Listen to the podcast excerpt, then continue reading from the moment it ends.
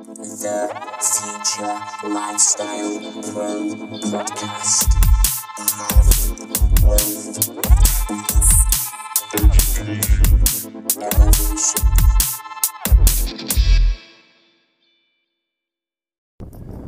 Morning, guys. It's me, Matsy. It's your deep chat with Matt on Fell Run. It's really boggy, so I'm kind of treading carefully. So I thought I'd take this time to do a deep chat with Matt. A Matsy Millions, Matsy Millions, a bit babsky bit of Matsy Millions. Hope you're having a nice day. Hope winter and December's not getting on top of you. It's really not worth it. It's just another day. It's just another month. Now, I don't know about you, but I want an even better year next year than I did this year. I want to have more time. I want to have more money. I want to have better relationships. I want to have more deep and meaningful conversations. Basically, I want everything to be better next year, and it's possible. Morning, Joe. But for things to change, I need to realise that if I want things to change from now, I need to change me, not everything else. Not waiting for the market to change or work to change that policy or so and sort of fuck off to another country like he's been threatening to do. No, no. I need to change. So it's easier to change me than it is to change anything else, right? Morning, Nikki. And firstly, I've got to get myself right. Am I emotionally equipped to be able to deal with things changing next year? Do I really know myself? Do I know myself that well?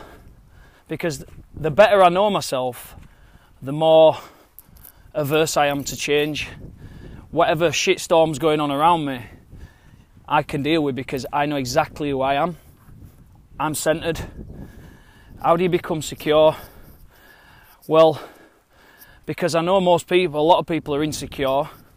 A lot of people think that everyone else has got it together and they haven't. When the truth is, everyone's exactly the same.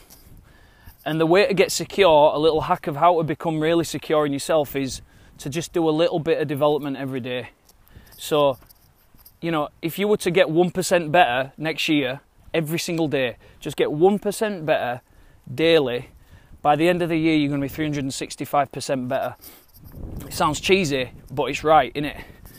So, reading a tiny little bit, read for the discipline of reading, but read to learn about people, about things, so that you, the more of a elevated understanding you've got of everything, the more you understand that everyone's the same. Everyone. And also, you know, I talk about this a lot meditation, understanding who you are. Meditation's not sitting there being bored. What meditation is, is just paying attention to what's going on, what thoughts are popping into your head, noticing the thoughts as they arise, noticing the feelings in your body, noticing things, paying attention. And the more you understand those feelings, the more you understand what's going on inside you, and the more you understand what's going on out there from learning, the more secure you become and the less at the whim of other people's opinions, the less at uh, the whim of what's going on on Facebook and Instagram and TV. You don't care about any of that stuff. So, getting myself sorted on the inside first, getting better on the inside before I start to take care of what's going on outside of me. So, how do I take care of what's going on outside of me? Discipline equals freedom. Okay, so discipline with our finances, discipline with our diet, discipline with our daily practices.